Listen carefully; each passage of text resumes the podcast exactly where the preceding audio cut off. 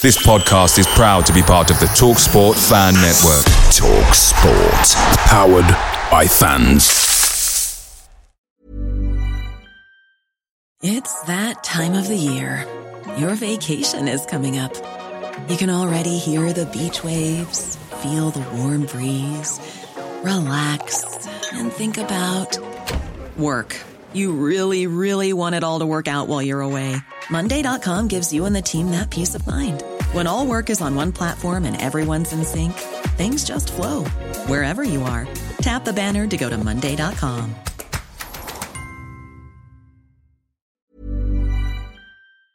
The Talksport Fan Network is proudly supported by McDelivery, bringing you the food you love. McDelivery brings a top tier lineup of food right to your door. No matter the result, you'll always be winning with McDelivery. Order now on the McDonald's app and you'll get rewards points delivered too. So that ordering today means some tasty rewards for tomorrow. Only via app at participating restaurants. 18 plus rewards registration required. Points only on menu items, delivery fee and terms apply. See McDonald's.com. This podcast is part of the Sports Social Podcast Network. McCarthy pulls it back. O'Connor hits one. It's a storming return to the first team for Martin O'Connor. Hello and welcome to the Blues Focus podcast with me, your host, John Graham. Thank you so much for taking the time to download this pod. And as, as of recent weeks, we've got yet another unbelievable special guest uh, to sort of run through a very distinguished career at, at, at Blues. With me on the call is, is Tom, as ever. Tom, you all right? Yeah, good. Thank you, mate. You? Yeah, very good, mate. Very good. And, and, a man that needs absolutely no introductions at all to all the faithful out there. And we'll talk about a very, very famous day that he captained the club a little bit later on in the pod. But for now, Martin O'Connor, how are you? And thank you for joining us. I'm very well, thank you, John. I, think we're all feeling that, mate. Okay. To be honest, this top's a bit spray on now. yeah. So, um, Martin, what, what I'd like to do is maybe just go back to to the very beginning because I think it's good that I think the Blues fans don't just understand that the man that played for the team, but the journey getting there, and I, I guess what you're doing now and your thoughts on on what's going on at St Andrew's at the moment. So, so yeah, obviously, you know, local lad born in Walsall. Who did you? Who was your team growing up? Where did where did you watch your football? Well, obviously, being mixed race, my dad was um, from Jamaica, so I was more cricket than football. Yeah. But my uncles on my mum's side um, all supported Liverpool. Okay. So it was sort of growing up. It was all about Ian Rush and, and Dalglish and Souness and all these type of players. So I suppose that was my um, I would say inspiration, but now it was more. My dad used to want me to play cricket, but I was never any good. So I was just uh, playing on the local parks with my uncles, and I suppose Liverpool were the, the only team that was talked about in my household. Yeah, well, de- decent team to sort of be be brought up with. Yeah, that is yeah. for sure.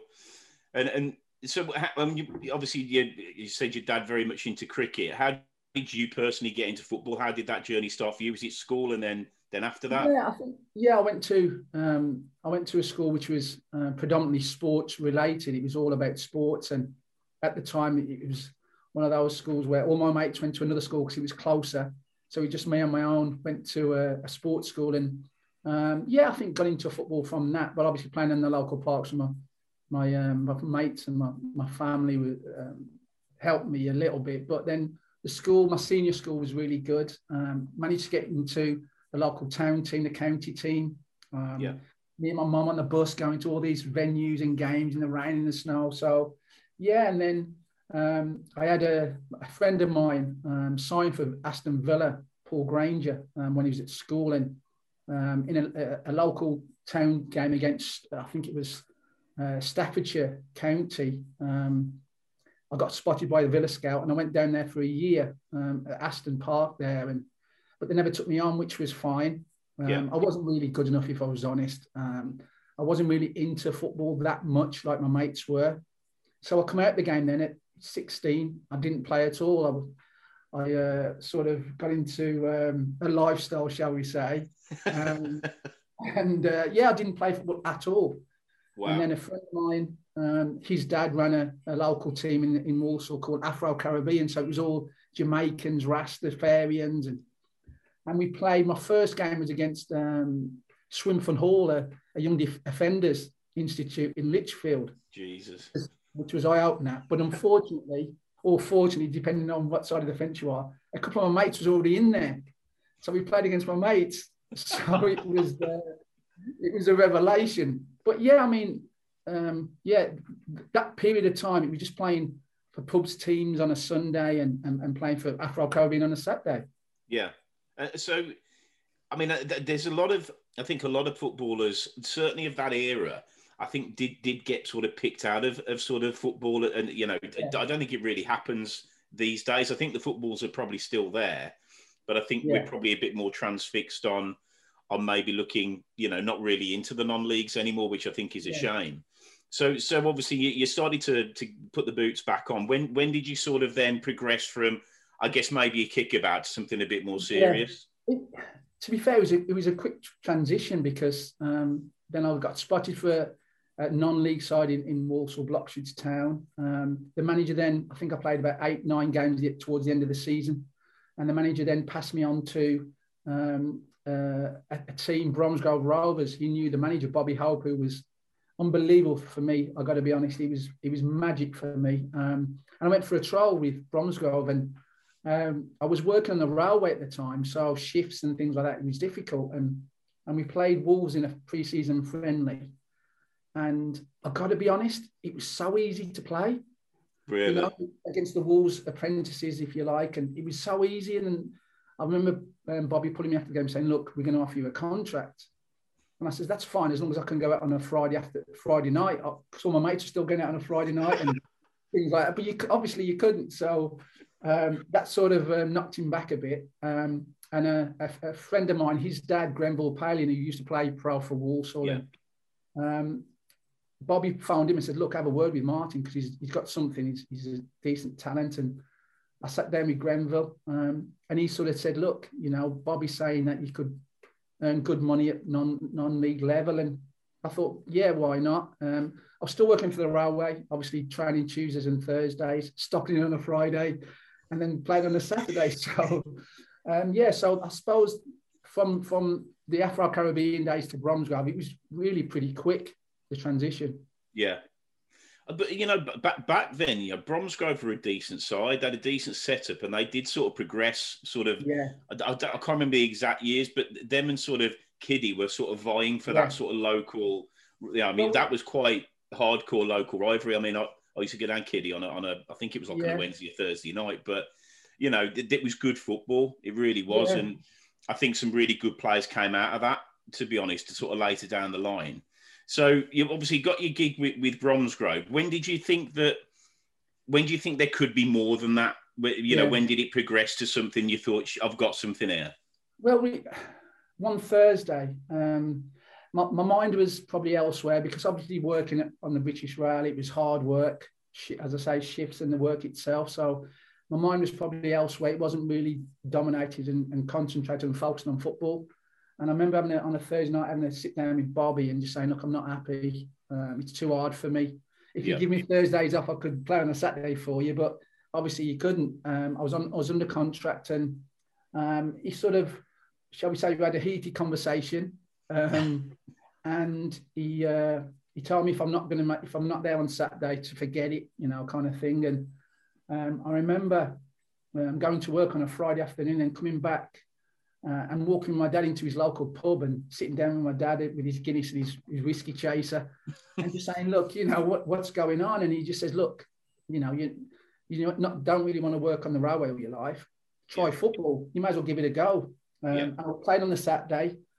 Um, and then the following week, um, Bobby pulled me and says there's um, interest from pro clubs. Um, and I went on trial. I went on trial to Cambridge and um, I, was, I spoke to Harry Redknapp, who was at Bournemouth at the time. Yeah. Um, I spoke to Derby. I spoke to a few clubs, um, and Bobby said, "Look, keep carry on with your football, and the club will sort it out," kind of thing. And um, within the first season, um, I did really well, play of the year, and blah blah blah. And then the second year, for whatever reason, um, you know, when you hit that form and you felt good about your form Yeah. and uh, my weight was coming down and you know I was trying to work out all my shifts so everything was sort of in place and I was 20 20 21 at the time Yeah. um, and I was more focused on football then and um, I remember speaking to Steve Coppell at Crystal Palace go down for a it wasn't a trial it was like you know go and see what it's like and um, I went down to Crystal Palace for four days um, I went to Cambridge again for a couple of days. Um, spoke to Harry Redknapp again at, at uh, Bournemouth, and I spoke to Bobby one Thursday, and he said, "Look, go where the you know the the best money is, and go where the best deal is." And at the time, Crystal Palace were in the Premier League, Yeah.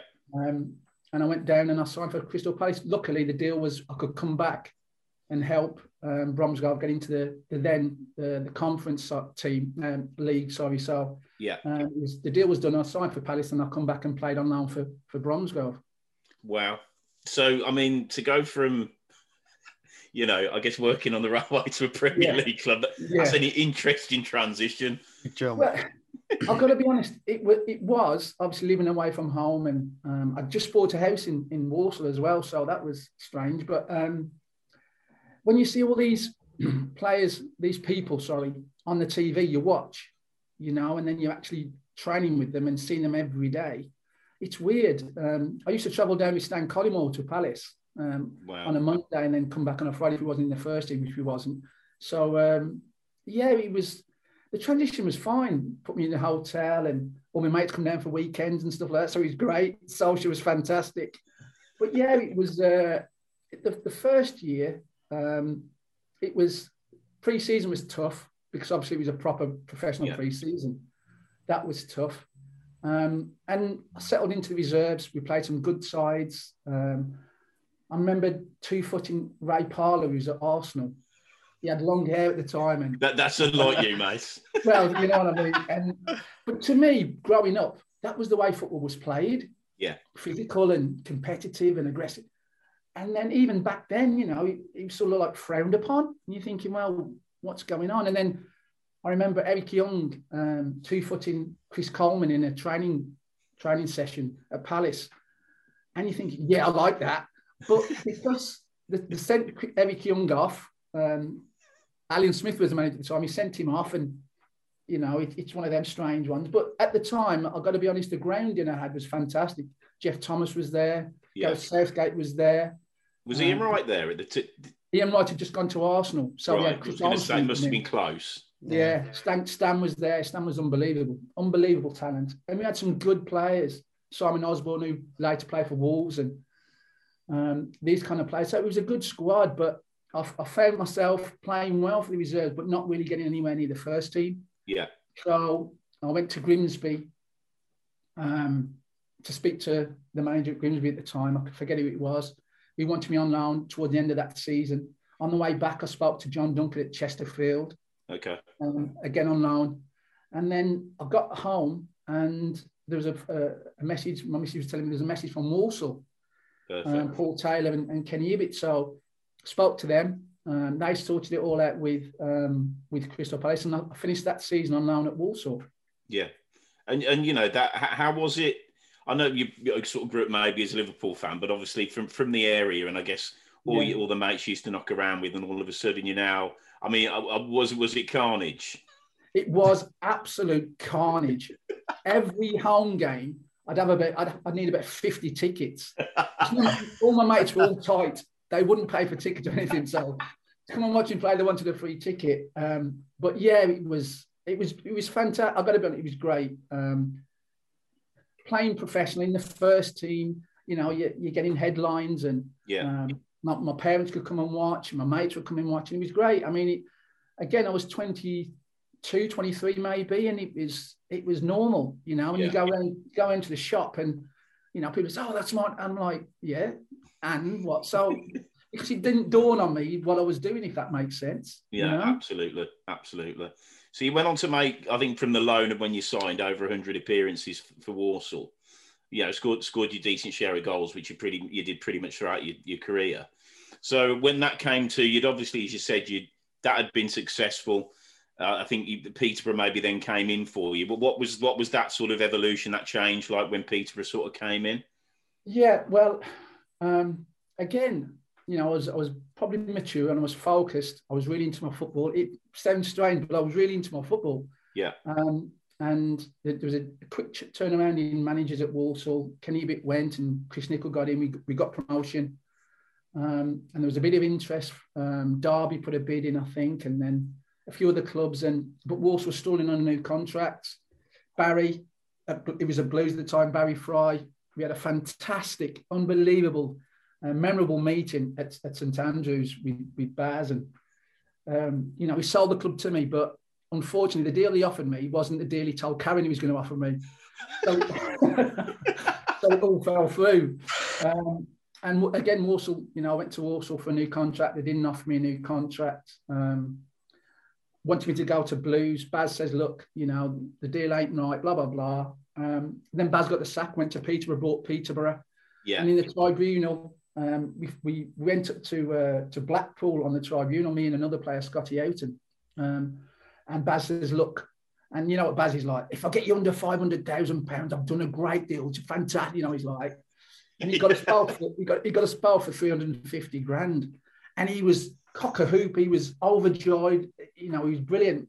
But the chairman and the, and the manager at Walsall at the time was in the, in the just across the right there in the other room. And they were like distraught, dead. Um, so you can imagine the atmosphere, the yin and yang of that room. But yeah, I moved to I moved to, to, to Peterborough, and on the day I, I signed and they sort of unveiled me, he said he was going to sell me. Baz, no, I'm going to sell you. Yeah, I'm going to sell you. We, he's found a two million pound debt that he didn't know he had at Peterborough or something.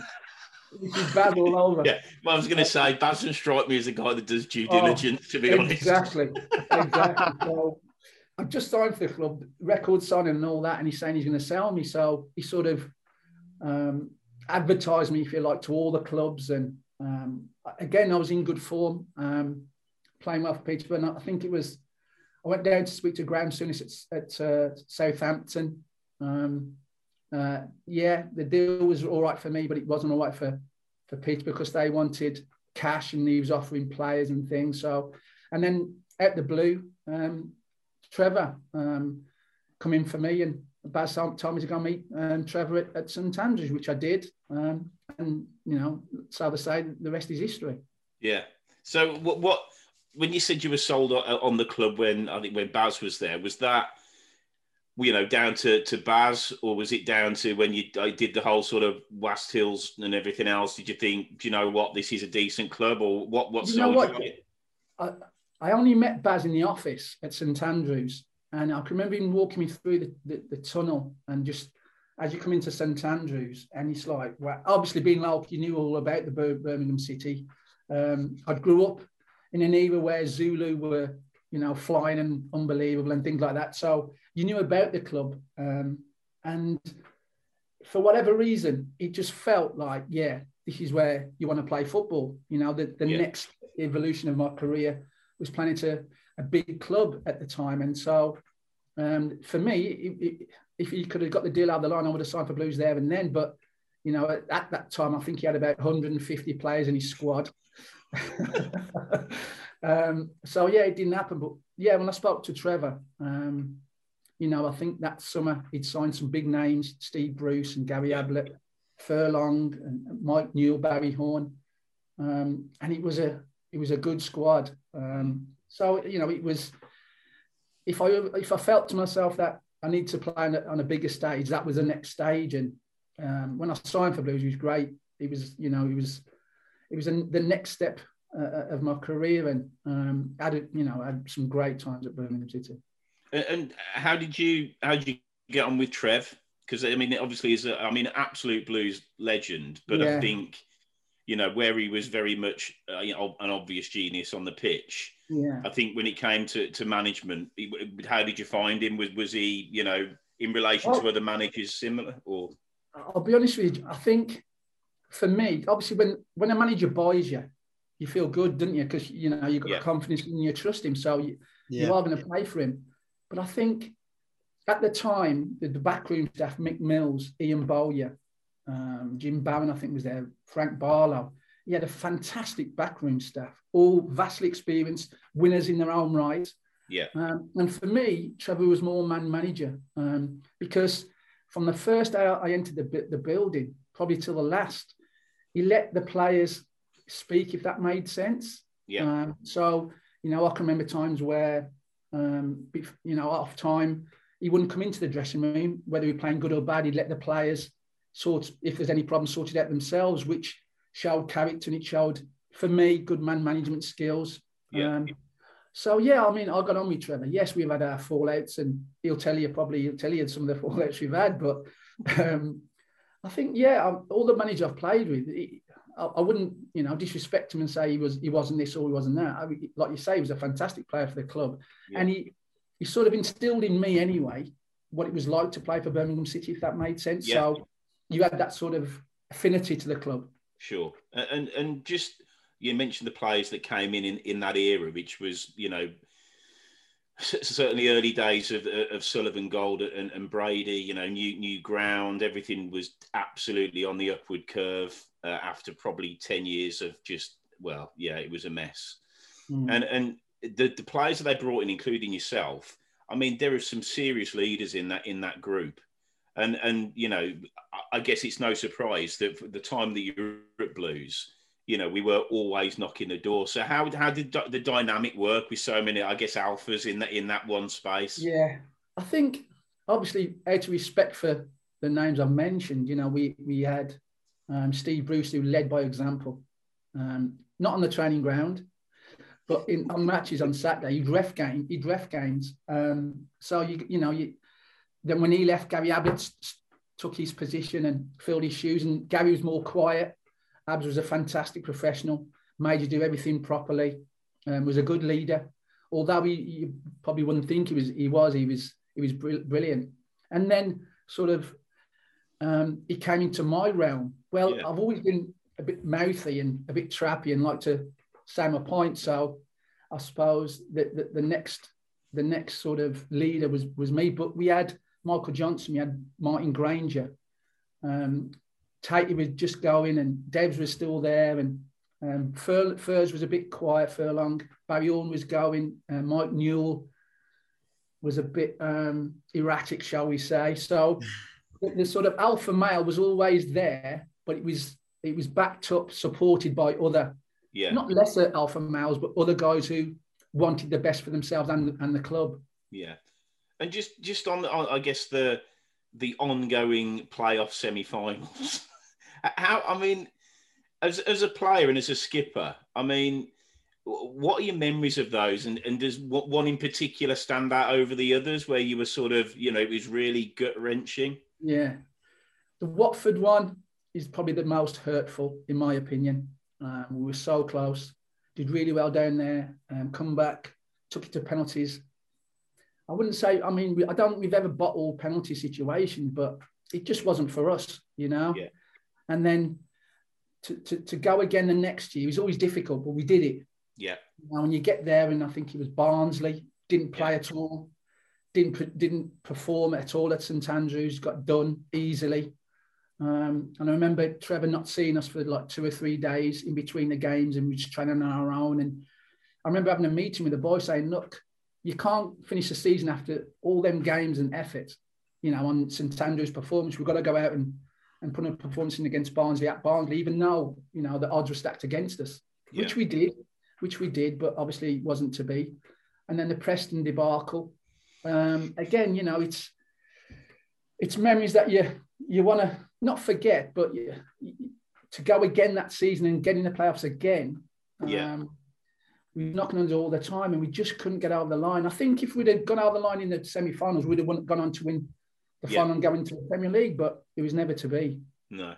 And, and just just on on penalties and and you know I, I think taking it that extra extra step, then obviously the the League Cup run, which obviously uh, was just unbelievable. I mean, the one thing that's come out from speaking to a lot of the the players in, involved in and around that time was the semi final um, at Blues. I mean, I, I, was lucky enough to be there, and it was just yeah. I mean, I've, I've, I've never seen anything like it. How was it to play in that? I've said many a time, John, that um, that that game. I never used to get nervous in, before games, any games. never used to get nervous. I was really chilled. I was I was calm. But I remember going in the in the, in the uh, tunnel, leading the boys out, and we had to wait for the referees and the opposition Ipswich to come out, and the the the, the, the ground was rocking. You know, honestly, under the railway, it was absolute. You could see the mo- the bricks moving, and it was frightening. and I remember going out, walking out, and just you could feel it, the noise. You could actually you could hear it, but you could feel it, and you're like, wow, this is football. Yeah. You know, and we had a little bit of a, a team talk um, before, but after the woman went back in and we said, look, you know, there's like 25,000 people wanting you to do, we've got to do it. Yeah. I think we were 1 0 down at the time. I think the first leg we lost 1 0.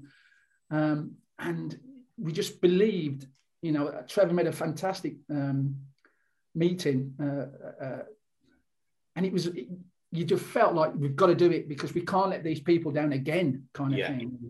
Um, yeah, I mean, it speaks for itself that the rest of the game, it was, uh, it was unbelievable, unbelievable. And then obviously moving on to into the final, what what what are your recollections of, of the day? And I guess from a personal point of view, it doesn't get better than that, does it? Surely, and it's No. and again against Liverpool, which you didn't know, so there was that Yeah. that link as well. I think after the, the, the we beat Ipswich, it was a bit calm then. The club was a bit calm, and um, we knew we'd, we'd made it, and we wanted to get our league form better. And but we, you know, we, was having reports. You'd, you'd look on Elliot Fogan on that Saturday, and Gerard had scored two, and Owen had scored one, and Fowler had scored one, and Esky, and you're thinking, wow, okay. But you know, the build-up, we went away for two or three days, stopped in Wales, trained, um, went to see the the. Uh, it was amazing because the day before the game, we went to see the actual Millennium Stadium, and we were doing all the, the bits and pieces. The, the roof was closed, and you know we had one of these um, these buses that wasn't it wasn't bad, but it wasn't the top top coach Yeah. that we had. And as we were pulling out, we saw the Liverpool bus pulling, and it was double decker and all bling bling, and you're thinking, wow, okay. And you see Robbie Fowler come out the bus and all these players, Gary to come out and they just, you know, the, the look, the, and you're thinking, well, we've got to play these tomorrow. But um, yeah, the Friday we had a good meal and it was really quiet because normally we, we had Ian Bennett and we had some people who would just make everybody laugh. And, but the evening before it was really quiet and um, driving down to, to, to the game on, on the day, it was just red and blue everywhere. Yeah. It was it was an amazing sight, you know, it was an amazing sight. And uh, when we actually walked onto the pitch, we had, you know, the usual suits and all that. And it was just taking it all in. And you, I remember Trevor saying, you know, if you want to be a top player, you get these moments all the time. Yeah. It might be the first and only time some of us would ever get into this position. So you've got to enjoy it. And, um, you know, the game first half, we were nowhere near, if I'm being honest, didn't really lay a glove on, on Liverpool. Great goal from Fowler. But second half, again, more belief. Um, I mean, yeah, we took them to penalties, and from my opi- from from where I am, you know, he should have given a penalty. I'm not going to say his name. I am not saying his name. he should have given a second penalty. I was going to ask you how you felt about that. Oh, no, don't please, because I can't swear. Um, but yeah, it's it was a fantastic experience. I've got to be honest, probably the best of my football career. Yeah, Uh, and I, and I think that again, I, man, I managed to get in it. I, I won't. It was an interesting journey, um, but yeah, the, the Fowler goal was unbelievable. But after that, we just seemed to, uh, I don't know, like a like you said, a sort of a light turned on, Yeah, and we were absolutely exceptional. And again, against it was a bit like you know when we later later down the line we played Arsenal in the cup final, they were a serious team. yeah, Um, and he did, you know, the referee asked it. You know, I, Yeah. I think if that's if that isn't blues, it's given. It's as simple as that. exactly. Um, yeah, yeah. so- And, I, and, told, I uh, told him so in no, no uncertain terms after the game. But you couldn't send me off then. You couldn't send me off, so it was all right. yeah. Yeah. So I mean, I mean, again, a, a massive highlight, and then we get we go into the next season, and obviously your career with blues sort of uh, that that's it. So how, how did you feel? I guess when it sort of, I think you moved on in in the February. Yeah. Where was that just a mutual thing, or where where was your head at with that? Um, well, i Steve come in um, as manager, um, and you know yourself sometimes. Obviously, managers got different opinions of your sets, different opinions and Yeah. new ideas and things like that. And um, I, I, felt like I wasn't in his plans, if that makes sense. Yeah. So Um, a couple of times he, he, dropped me and stuff. So I've always wanted to play. I've never been a sub, if I'm yeah. being honest. Never, never liked being on the bench. Not like some players nowadays, but do you know what I mean? And I, I remember having it out with him after one game, and um, probably looking back hindsight, I was probably out disrespectful yeah. in the way I approached him and the way I put myself across. Um, and on the Monday, he says, "Look, you know, um, he's thought about it. He's going to let me go," which was fine. Um, we were both men, both grown up, so you take it on the chin and, and you move on. I knew that I hadn't um, let the club down in the time I'd been there, so I'll move on with a mm. with a with a, um, a, a fresh step and, and, move on to new challenges. And unfortunately, there was a few clubs at the time, um, Preston, I think, uh, Norwich, who came in for me, but because they were um, vying for playoffs and, and things like the top of the championship. He didn't want me to to go to these competitors, if you like. Yeah. Which yeah. sort of, uh, yeah, it's sort of. Um, I wasn't happy, shall we say? And yeah. I, I voiced my opinion. I told him, you know, I, I, I, told him that I didn't deserve to be treated like that. I want, I want to move on. And um, but he, it, to be fair to Steve, he stuck by his guns and um, we, we trained. He, he had me with reserves and I'm not, if you know me, I'm not one of those, you know, to, to spit my dummy out and kick doors and that most of the time. um, yeah, so I uh, did my best. And Colin Lee had just take, taken over at Walsall. Yeah. Uh, who were bottom of the championship. So, you know, I've gone from uh, uh, being captain of Birmingham City, who were knocking on the door every season, to speaking to somebody, all right, yeah, my local club, but bottom of the championship, who was Castle Drift, I think three points adrift or something. Yeah. And again, you know, you, you, you speak to, I spoke to Colin and the chairman at Walsall, and they sold it to me. You know, a new challenge, you can sort of be the hero if you stay up and blah, blah, blah. And um, it was something that I wanted to do to carry on playing. I didn't want to go to any other club and be on the bench or be, you know, a, not a bit player. Yeah. And he said he'd play me every week. I wanted to play every week because I still felt I could play every week in the championship. I wanted to prove, if I'm being honest, prove Steve wrong that I could still play in the championship and, and yeah. worthwhile and be a positive influence, which luckily for us, um, that season we stayed up. So um, as as Blues beat Norwich in the playoff final, I was watching it in an Iron Apple um, bar, absolutely off me off my head on alcohol. But it was a great because we'd stayed up, Blues had gone up. What more do you want? Yeah. Um, just last, just lastly on your time at Blues. Um, this question comes from my nan, by the way, um, and she really wanted me to ask it. So uh, she said, "Is it true that when we played Wolves, Kevin Muscat bit you, but you got sent off?" Yeah, um, it, it didn't bite me, but I did get sent off. Yeah, I, um, I punched him in the face. Um, but before that, if I'm being honest, um, he, would put in the papers all that week um, that we didn't have any good players and um, it wasn't a good team. And um, it sort of wrangled me, if I'm honest, because you don't disrespect other players and other clubs. You don't do it. Um, there's ways of putting things. And he, he was blatantly saying we were, we were rubbish and we wasn't very good and they're going to beat us and all the usual. And I remember on a Friday, me and Martin Grainger having a bet who's going to do him first? Who's going to, you know, first? And him being um, a right back and Grainger being a left back, obviously the odds were, were against me being central midfield, but you thought Grainger got more of a chance. So we had a bet. Um, and I think it was like 85th, 86th minute, and nobody, Grainger or myself, had got near him. Um, and I remember, him, I remember walking off at half time, giving him a few verbals saying I'm going to get you and all that. But to be fair to, to, to Muscat, he was fine. He was all right about it. And 85 minutes in, and I'm thinking, right, okay, so the ball gets played, and I've, I've gone on to it. And he's sort of like, at the time, we had collars on our shirts, and he's like pulling my collar. So I thought, better time. I'm never going to do it again. I'm never getting into position. So I just went around and just give him a right hander. And obviously, uh, that was it. Red card, I'm off. Um, luckily, we won the game, but um, I got fined two weeks' wages for a red card, and Grainger never paid the bet. oh, never paid the bet. That's brilliant. Right. Uh, you know, and I, th- I, think that I mean Muscat was a. I mean, I remember seeing um, Wolves, I think somewhere where Warnock was, and Muscat had been at it all game. Yeah, all, yeah. And, and how he hasn't been filled in, literally. I mean, very, very badly because he. There's a little story, John. There's a little story. Some of the Wolves players, I didn't know this, um, but um, Steve Corica, when I went to Walsall, told me the story that we was in uh, in a bar in Blues in Birmingham. Uh, some of the Walsall players in the bar in Birmingham, and um, some of the Wolves players must have come in. I didn't see them. And Kevin Muscat come in, and someone, one of the Wolves players, had said, "Oh, Martin O'Connor's in the by the bar." Obviously, after this event and all that, and apparently Kevin Muscat and a few other players walked out, walked out the bar, and I never knew that until Steve Corica told me. So, uh, uh, yeah, I can I can honestly say I think I've had a, an effect on his life. I think living in his head rent free. Yeah, yeah, You're up there.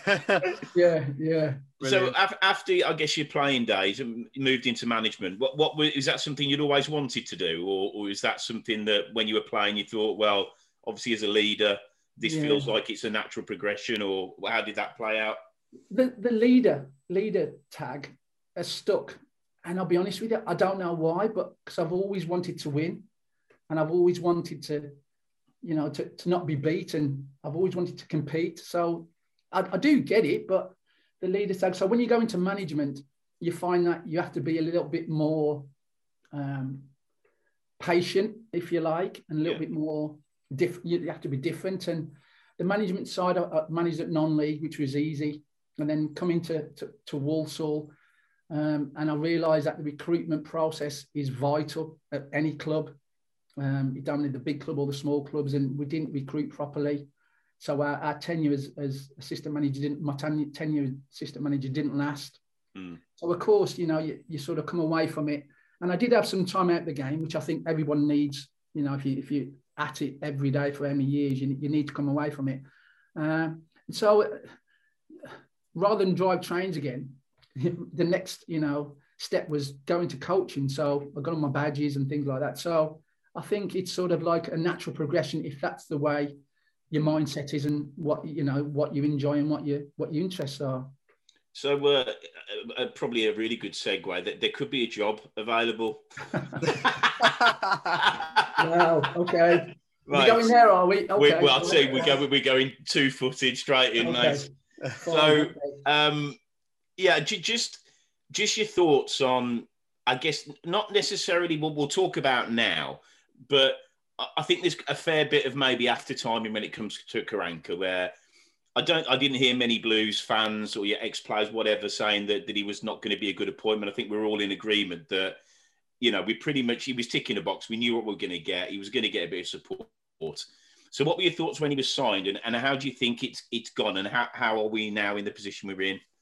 John, I'm quite, I'm saying vocal. Social media, I'm quite vocal on this because I think before he joined, for me, Blues potentially is a fantastic club, a big club. I think it's lost its way over the years, in my opinion. Mm. You know, when you look at Birmingham City, in my opinion, they shouldn't be fighting relegation. Don't know who's in charge. No. No, I, don't, I, I honestly believe that.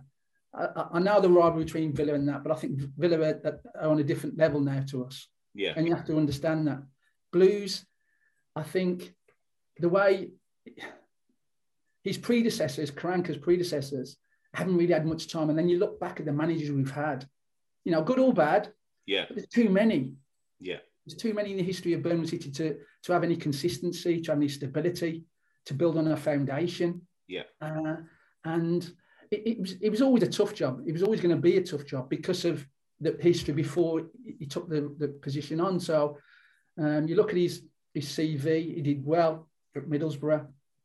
He had a, you know, an iffy time at Forest, in my opinion. Yeah. And when you're bringing in a, a, a manager, a coach, who whose philosophy, in my opinion, was different to his predecessor, Yeah. you're always going to have trouble, and it's always going to take time. Yeah. But I think, you know, we look at it now, and um, I think we're in trouble. If I'm Yeah, being I honest, do. I, do think too. we're in trouble. I think, and not because of the manager. I think it's because the the nature of the players we've got. I Yeah. don't see much fight in them. No. And when you when you look at for me, when you look at Birmingham City, and I said this to I said this to Martin Grainger the other week, um, you have to people believe that when you play Birmingham City, it's going to be a tough game. Yeah. At the moment, it's not. No. It's not tough to play Birmingham City. Yes, I get the fact that there's no fans, and I, I truly believe because I'm, I'm, I'm scouting there for a championship. I truly believe that some players are quite happy playing with no fans. Yeah. And I believe that some managers are quite happy playing with no fans. Can you imagine some of the performances no. Blues have put in? And you know, on a Tuesday night and a Saturday afternoon, the fans wouldn't have it. They well, wouldn't they, have they, it. And they'd have rip the ground to pieces. Yeah. And there you go. So I think they've got away with it so far. And it's just how do you how do you draw the line? How do you make Birmingham City better? And I think it's going to take time. It's going to take years because yeah. I don't think they're the club that, with the great respect, most fans think they are. No, no, and I think you make a, a really good point that you know, uh, uh, you know, we, we, we sort of speaking in this great speaking to a lot of, of ex ex players from various sort of, I guess, I guess eras, if you like. But I think for for yourself, apart from the end with Brucey, I mean, you only played under one manager and you were there for six years. That's unheard yeah. of, literally yeah. unheard of. Yeah. And and I think that if you then sort of forward wind to the point where you know post McLeish, then you know we've been through that many managers and we'd had the blueprint. And I think that whether we like it or not, the the the, the Golds and the Sullivans and the Bradys of this world, it's you know be, be careful what you wish for. Um, and, and, I, and I think that was the the beginning of, of not the end, but but this yeah. this difficult position we find ourselves in. Yeah. And, and, and I think with with Karanka and and to give him maybe a little bit of leeway, and I would 100% agree with you. And you, you know, you rolled off some players when you were playing. You know, how many Abletts are there? How many O'Connors are there? How many Bruces are there? You know, how many? Just every. I mean, Devlin was a pain in the. I mean, nasty little fucker. I mean, you know, they're not there. You know what though, John? The thing about it is, I've watched Blues, and technically they are good. You yeah. know, the te- technical um, levels of the players are good, but it's just that that aggression, that competitive, that um, character. That's yeah. what I need to win. Exactly, exactly, Tom. That's what you need, and you know, being in that position at times, you could see, and, and this is going to sound weird, you could see sometimes before games, especially on a Tuesday night or a Saturday afternoon when it's full, it's rocking. The opposition didn't really like it; it was uncomfortable. Yeah.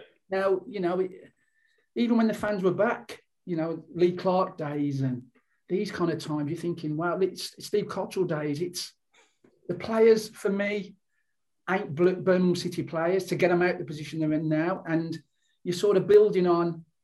Uh, not, I wouldn't, I wouldn't say rubble because that's disrespectful. You're building on uneven ground, and you're always going to have that rocky period. And I think this is where the last three or four years, where Blues have been fighting off relegation, you can't, in my opinion, you can't class Birmingham City as a big club if you're fighting off relegation season upon season upon season.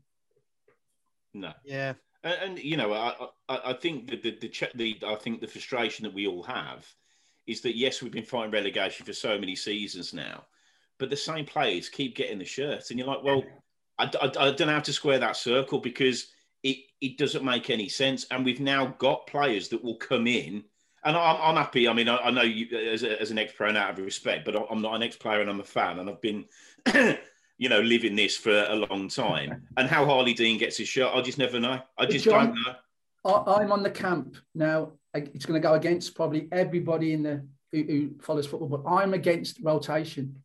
I'm against it because I honestly think from from a Saturday, you put in a performance to make the manager not drop you. Yeah. And I think you train to make the manager want to play you in that Saturday. So if you've got all those elements in your squad, you've got a you've got a you've got a good chance of, of getting a performance on a Saturday. Now, I'm not for rotation. I know they say tired legs and tired minds. I'm not having that because no. players are fitter than yeah. they've ever been. Yeah. Mentally, they might be a bit weaker, in my opinion. Yeah. Mentally, but I think physically they've been fitter than any. So you can play Saturday, Tuesday, Saturday, Tuesday. You can do that if you're a good player and you want to beat in the game. If you've you know, if you've played well on a Saturday and then the manager drops you for the Tuesday, yes, you're going to have, there's going to be fireworks. And I'm not saying for one minute that, you know, I remember uh, at my time and Trevor dropped me, I think it was Sheffield United. And I went in raging. And to be fair, I kicked the door and I found out I wasn't playing and I, I blew off and I was going mad because I wanted to play against Sheffield United. Um, and Trevor, in his own way, waited for me to calm down uh, put the doors back on the hinges, um, you know, put his plows back on the pegs, and said, "Look, Mark, if you play against Sheffield United and you get booked, you won't play against Liverpool." I went, Right. "Okay," and then Gaffer walked out Yeah. because you know you. But nowadays, I don't, I don't see players wanting to play every week, No. and it makes it easy for, for managers then to do rotation. Well, he ain't, off- he's off it. We'll play him, and and this is where sort of the Karanka um, philosophy of rotating players. And there's certain players when you see that team sheet on a Saturday or Tuesday evening, you're thinking, how's he got a shirt? Yeah. You know, so Yeah. yeah, I think And, and, and, you know, it's, I don't think it's any coincidence. The last sort of settled period we had was probably under Rowett, and you Yeah, could pick Rowett, the team. Yeah, and he played them every single week, didn't he? He didn't really rotate. I mean, he didn't, he didn't have any players, in did he? Exactly, Tom. He, exactly. He'd never play him. He kept the same squad, and I think that was good because everyone was on a good level of understanding, and that chemistry was there. Yeah. But also, Thomas, when you're playing well, the way I see it is, you know you're going to be in the team. Whereas Yeah. at the moment, if you're playing well, you don't know if you're going to be in the team, so your mindset's a bit different. Yeah. A- Yeah. And the, the way players are at the moment, uh, and they have been for a couple of seasons now, I think you need to reassure them and trust them to do a job. Now, you can have a bad game, we know that, but Mm. I think generally, if, the, if you trust the players, you buy them, you bring them to your club, and you're going to play them, play them. Yeah. You know, go and play them. The last game I watched the Blues was Wycombe at home. First half, dominant, 1 0. Second half, absolutely shocking. Now, Yeah. my day, the dressing room would have gone off, def, without question, second half performance. But then you you see the nature of the players we've got, and not just at Birmingham, by the way. Yeah. There's most, you know, championship, there's some poor pl- players mentally, a- and to, to actually go home knowing that you've just put that performance in would, for me, would wrangle me, and you try and do better in training to make sure you, you get up to speed for the game, the next game. Definitely. And, and Yeah.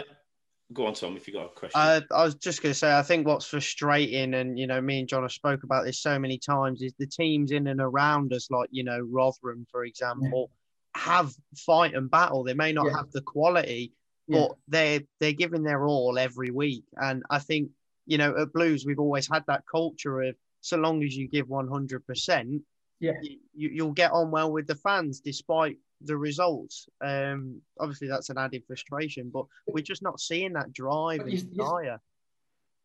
You say that though, Thomas, the, the culture. What is Birmingham City's culture? What is Birmingham City's philosophy? For me, it's been hard working, be aggressive, be competitive, put a shift in. Yeah. I don't really see that anymore, No. No. you know? I, I mean, I, I if if I'm looking at that, if I'm looking at the team, I think George Friend's been a revelation. I, I, I he's a, for me a, a real throwback blues player. I said it a few weeks ago on a pod, and, and he's on, the armband would be on him straight away. Yeah. Um, I like Gary Gardner because I think he gets it. Um, Yeah. And if Dukey could just find his shooting boots, then I think we've got a striker there. And Yeah. Hogan's got his, his, I think he's just got his head on it now. But outside of that, yeah, we've got some flair players, but they need to be really corralled into a performance. You need that Yeah. sort of every man that's sort of on that pitch, making sure Sanchez isn't lightweight and making sure Bela is going to get his quality going and, and all that. And you don't see it. You've got the players, but I just don't think we've got the the the, the, the, the leaders and the and the influencers to really make it work. But John, if it's not coming from off on the pitch, it's got to come from off the pitch. Yeah. And Karanka's not one of those to shout and point and be aggressive. So you're not getting it from the, your teammates because they're too scared to say anything to you. We- We've had, I've had Damon Purser in the throat. I've had me and Martin Grainger's gone face to face, nose to nose. So again, you know, going throw, throw back to our days, but those kind of players get you through games, in my opinion. Yeah. When the bullets are flying, you know, and you want to put your head above, there's not many players who do that. And when you're in a relegation fight, you need that definitely. You can have the flair, all the flair in the world, but you need that heart and you need that battling qualities. And when you look like Thomas says, Rotherham, look at Sheffield Wednesday. They they had 12 points deducted and they're above us now. Yeah. Yeah. And that's got to, you know, the red flags have got to be flying if that's the case. Definitely. Yeah. And and I and I think that um, as we go into the the next set of games, I mean, we were briefly talking to Tatey about this uh, yesterday, and and formation wise, Martin, just Because I, but you know what? It, it, it seems like the, in this, and I, I sound like an old man now. In this day, day and age, it's like sacrilege if you say, just make it simple. Just go four four two and see what happens. Yeah. Uh, where, where, are you with think something like I, that? I think you can get blindfolded by formations and all the the intricacies of, of coaching now and all the, the patterns of play. And I honestly think that Blues are, are quite one paced. Yeah. And I honestly think yeah. they're easy to play against. And, you know, to, to, to go on the sort of buzzwords at the moment, you can play between lines and the lead you space, blah, blah, blah. But 4 4 2, this is what I want you to do, left back. This is what I want you to do, centre midfield. This is what I want you to do, wide right. I don't want you to do anything else but this. When we've got the ball, do this. Yeah. When we haven't got the ball, do that. That's it. Yeah. You know, you don't have to Yeah. blind people with science and all these shapes and patterns on the pitch. Defenders, head it and kick it and stop the ball going in the back of the net. Midfield players, stop the midfield players playing and get second balls and, and pass forward. I, Yeah. Honestly, for me to watch a midfield player pass forward is like, wow, it's like, you know, I'm, I'm just another baby. It's Yeah. amazing because I want to play Yeah. square and strikers. Um, you know, it's, you, you can get tied down and bogged down with the way football is now, but just go out and be competitive. You know, if, and I just think that, uh, and, and you definitely, you know, you did it, and, and other players in and around the midfield. It's just, and I was saying to the lads a couple of weeks ago, we just we're never receiving the ball on the half turn. We're always facing our own goal. Yeah. So there's only two things you can do. Yeah. Number one is going to be pass it from where it came from, Yeah. or you might just about get away with it passing it sideways. Yeah. But one thing you can't do is pass it forward because you, you're just going to get shut down. It's not going to happen. And and it's I don't. I mean, I think that and uh, if Halilovic is fit, I, and I've, I've said this on the pod before, you just say, right, do what you want. Just Yeah. go and get the ball off the centre half Yeah. and build the play. Just Yeah. do something different because Yeah. at the moment, Sunjic can't do it. no, How, how we got rid of Kieftenbeld, I mean, it should blow my brains out for that decision. I mean, the one the- battler we had. yeah. but But you know what, well. Thomas? When, when you look at, again, you can look at philosophy. David Davis, combative, yeah.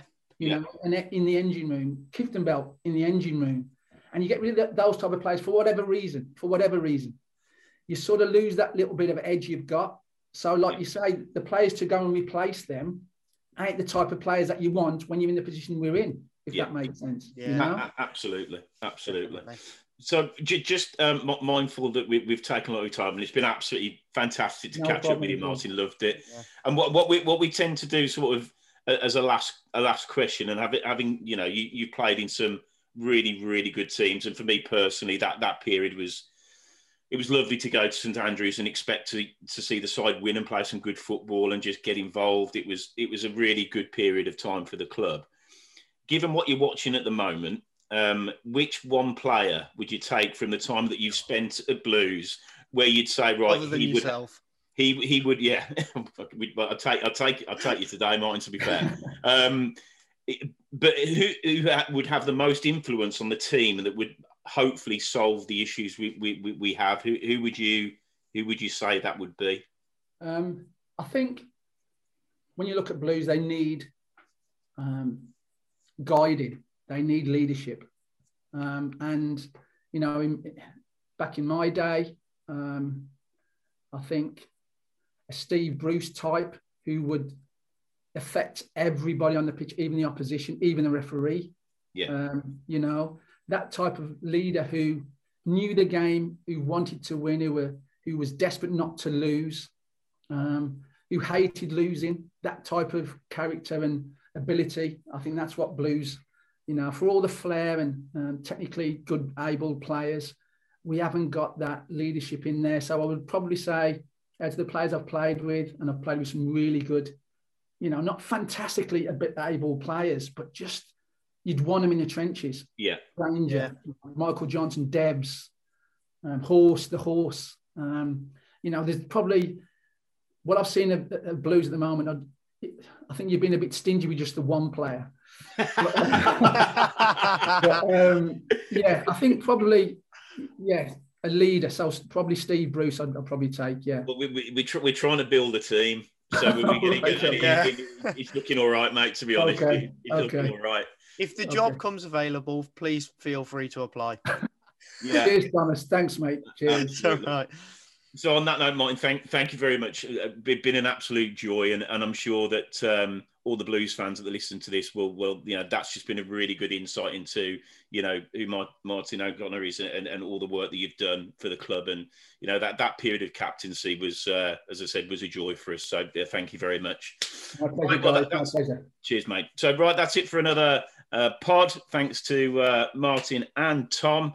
Uh, we'll be back very shortly with a, a review of the forthcoming fixtures and, uh, again, a lot more special guests to come. So, please subscribe at www.bluesfocuspod.co.uk. And if you're downloading on Apple iTunes, then please leave a comment and rate it. It helps us a lot. But between now and then, thanks very much and keep right on.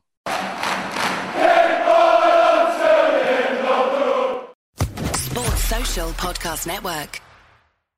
There's always something new and exciting happening in Montgomery County, Maryland. Join podcaster and business leader Kelly Leonard and me, Bob Levy, on another episode of Something to Talk About, where we speak with industry leaders making an impact in our county. It's the 90th minute. All your mates around, you've got your McNuggets share box ready to go, your mates are already booked for double dipping, and you steal the last nugget, snatching all three points. Order McDelivery now on the McDonald's app. You in? At participating restaurants, 18 plus, serving times, delivery fee, and terms apply. See McDonald's.com. This podcast is proud to be part of the TalkSport Fan Network. Talk Sport. Powered by fans.